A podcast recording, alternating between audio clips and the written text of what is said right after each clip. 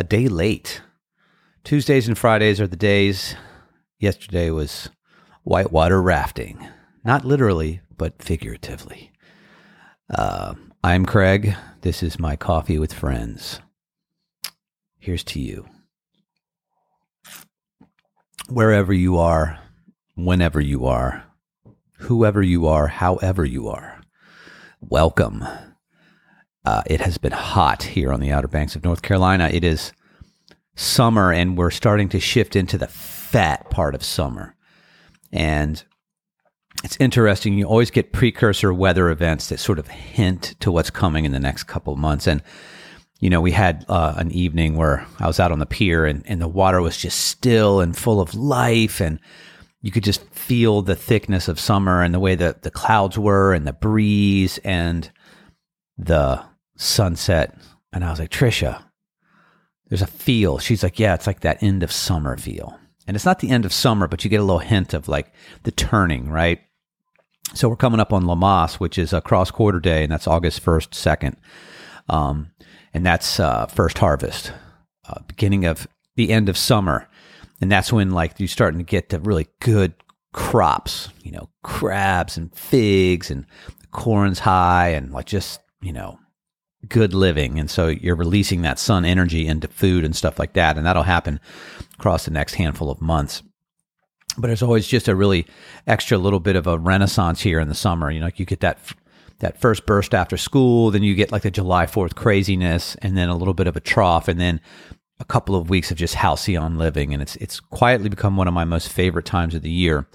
And we get an influx of people from different places here in the Villa Dunes, and there's just sort of a family vibe for about two weeks. Got a lot of family coming in, a lot of friends.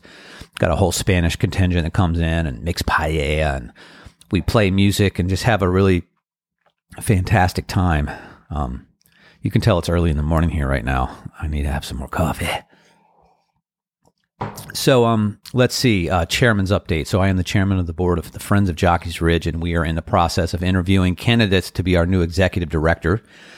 Our uh, sweet nonprofit has been going through some changes, and uh, I think we're feeling pretty excited about where things are going.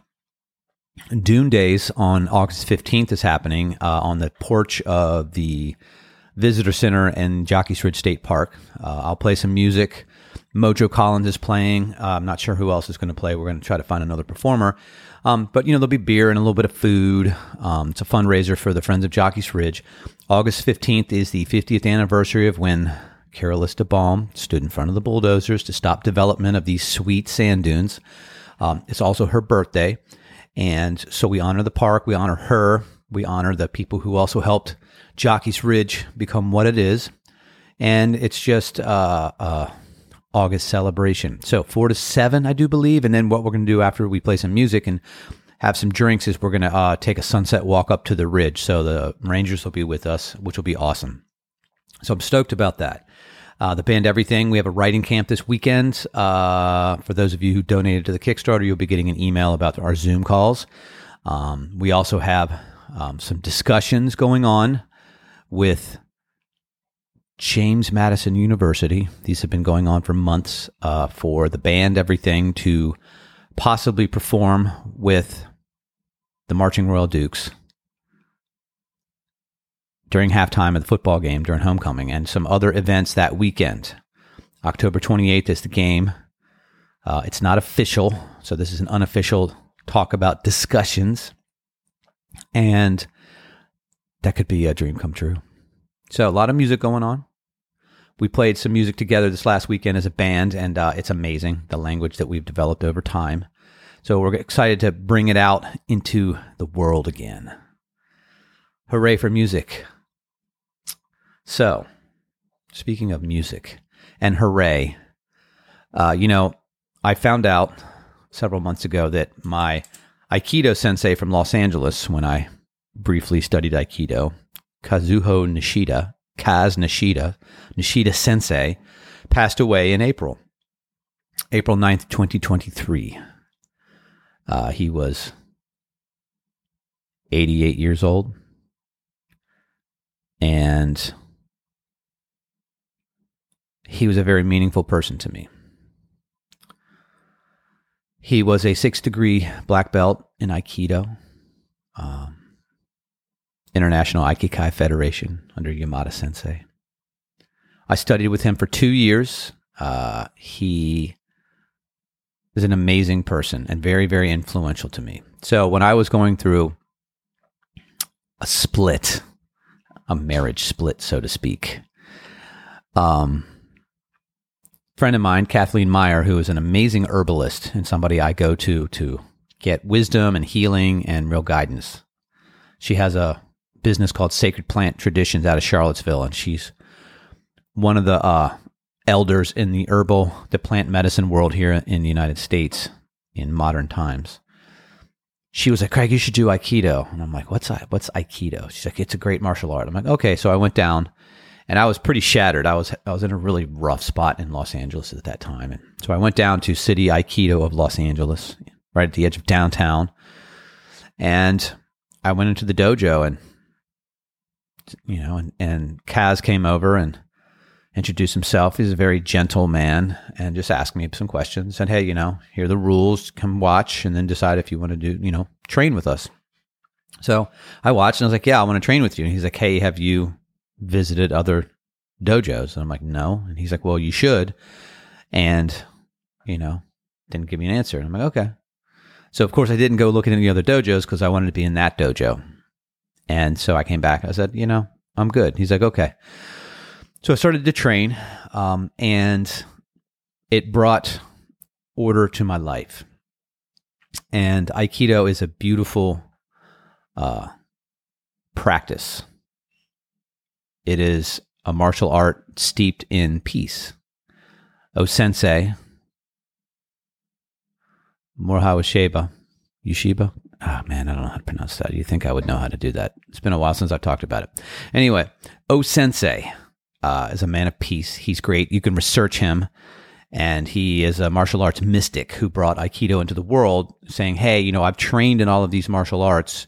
and they're fundamentally, you know, designed to destroy. But I've seen what war can do across these wars that we have fought here in Japan with the world, and I think we can use this to create peace warriors. Um, Aikido means the way of harmony with universal energy, and uh, what I'm going to do right now is I'm going to let the words of Kaz Nishida explain this to you.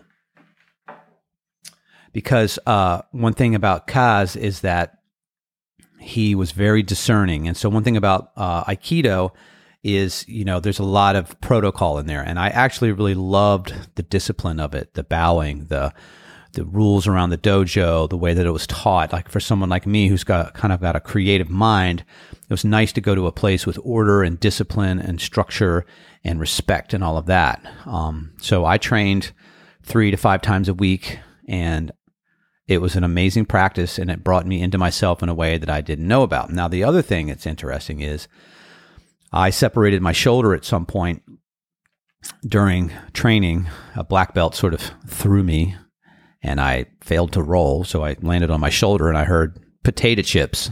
So, anybody's ever separated a shoulder, you know that sound of when your like cartilage and tendons are just like. So I was off the mat for a while. It was really painful and it was interesting because it was like I remember being in shock with the amount of pain and, you know, in a dojo, like feeling bad that I fell wrong and then was like unable to function. And it was interesting um, because once I was off the mat and I couldn't train, uh, Nishida sensei pulled me in to start meditating. And so he started meditating, and we started a meditation group on Sundays and he started to teach me about uh, metaphysics and theosophy and you know kind of modern west coast style spirituality that's you know steeped in ancient mysticism for sure so i started to learn about the spirit in a different way and trained with him on a meditation level I think he saw like, oh, this guy's like he needs guidance, he needs help, and so he stepped in to help me and taught me a lot about intuition and breathing and the power of meditation and guides and a path. And was a big part of my change out of Los Angeles. And ironically, when I, when I lost, I left Los Angeles, the thing that made me the saddest was leaving City Aikido of Los Angeles. Uh, I had had a major back injury. Um, and that's the other thing is that once he realized I was really broken, you know, we just, my training with him became more spiritual than on the mat. Uh, I had 11 millimeters of cartilage sticking into the sciatic nerve, L5. It was ridiculous. When I got a um, MRI, it looked like somebody taped a piece of macaroni onto my spine and, and put it in the x ray because it was ridiculous. And I was seeing Dr. John in Beverly Hills, who was, did the direct non force technique, which is a type of chiropractic that doesn't actually crack things. It uses these little wooden things and feet test. Excuse me. And so I was pretty messed up, and I was working with Nishida to work on my spirit. So when I left Los Angeles, I was sad to leave him because I I've not been able to train Aikido since then because my back was really messed up, and it took me a long time to start to get sober, to start to put the spine together. And I, I went more of a yoga path. Um, and then here on the Outer Banks, we don't have an Aikido dojo. I'd have to drive to Norfolk to do that. And just putting that much mileage on my body to go do a martial art when I have a yoga practice, which is adjacent in some ways. You know, you've heard that yoga is the, it's doing martial arts against yourself. Um, so, you know, Nishida Sensei brought me into a very deep spiritual practice. Um, so I was doing some research on Kaz, and I found an article from 2017 in Voyage LA. I will put the link in there so you can read the article and support this outlet. Um, so I'm just going to read to you this little interview. It says, Today we'd like to introduce you to Kazu- Kazuho Nishida. Please kick things off for us. Set the stage for the story, please.